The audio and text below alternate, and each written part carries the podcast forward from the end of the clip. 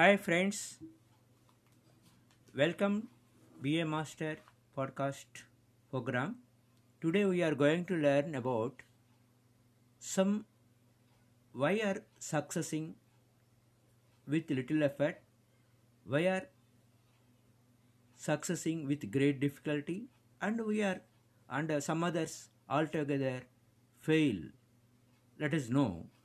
Okay, some men seem to attract success, power, wealth, attainment with very little conscious effort. Others conquer with great difficulty. Still others fail altogether to reach their ambitions, desires and ideals. Why is this so? Why should some men realize their ambitions easily, others with difficulty, and still others not at all? The cause cannot be physical, else the most perfect men physically would be the most successful. The difference, therefore, must be mental, must be in the mind. Hence, mind must be the creative force, must constitute the sole difference between men. It is mind, therefore, which overcomes environment and every other obstacles in the path of men. When the creative power of thought is fully understood, its effect will be seen to be marvelous. But such results cannot be secured without proper application, vigilance and concentration. The student will find that the laws governing in the mental and spiritual world are as fixed and infallible as in the material world. To secure the desired results, then it is necessary to know the law and compile, comply with it.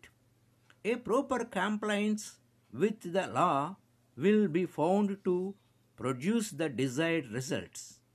With invariable exactitude, the student who learns that power comes from within, that he is weak only because he has depended on help from outside, and who unhesita- unhesitatingly throws himself on his own thoughts, instantly rights himself, stands erect, assumes a dominant attitude, and works miracle. Thank you. Let us meet again. Bye-bye.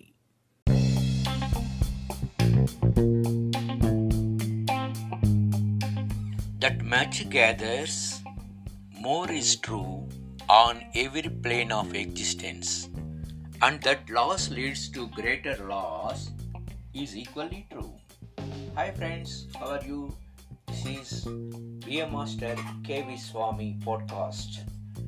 So my dear friends, welcome to this program. Mind is creative and conditions, environment and all experiences in life are the result of our habitual or predominant mental attitude, my dear friends. The attitude of mind necessarily depends upon what we think. Therefore, the secret of all power, all achievement and all possession depends upon our method of thinking.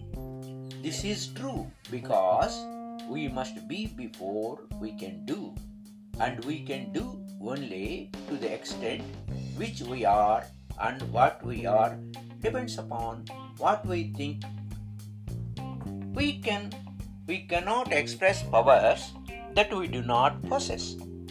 The only way by which we may secure possessions of power is to become conscious of power, and we can never become conscious of power until we learn that all power is from within. There is a world within, my dear friends, a world of thought and world of feeling and world of power, world of light and world of life and beauty. And although invisible, its forces are mighty. The world within is governed by the mind. When, when we discover this world, we shall find the solution for every problem, the cause for every effect and since the world within is subject to our control, all loss of power and possessions are also within our control. The world without is a reflection of the world within. What appears without is what has been found within. In the world within may be found infinite wisdom, infinite power, infinite supply of all that is necessary, waiting for unfoldment, development and expression. If we recognize these potentialities in the world within, they will take form in the world without. Harmony in the world within will be reflected in the world without by harmonious conditions, agreeable surroundings, the best of everything.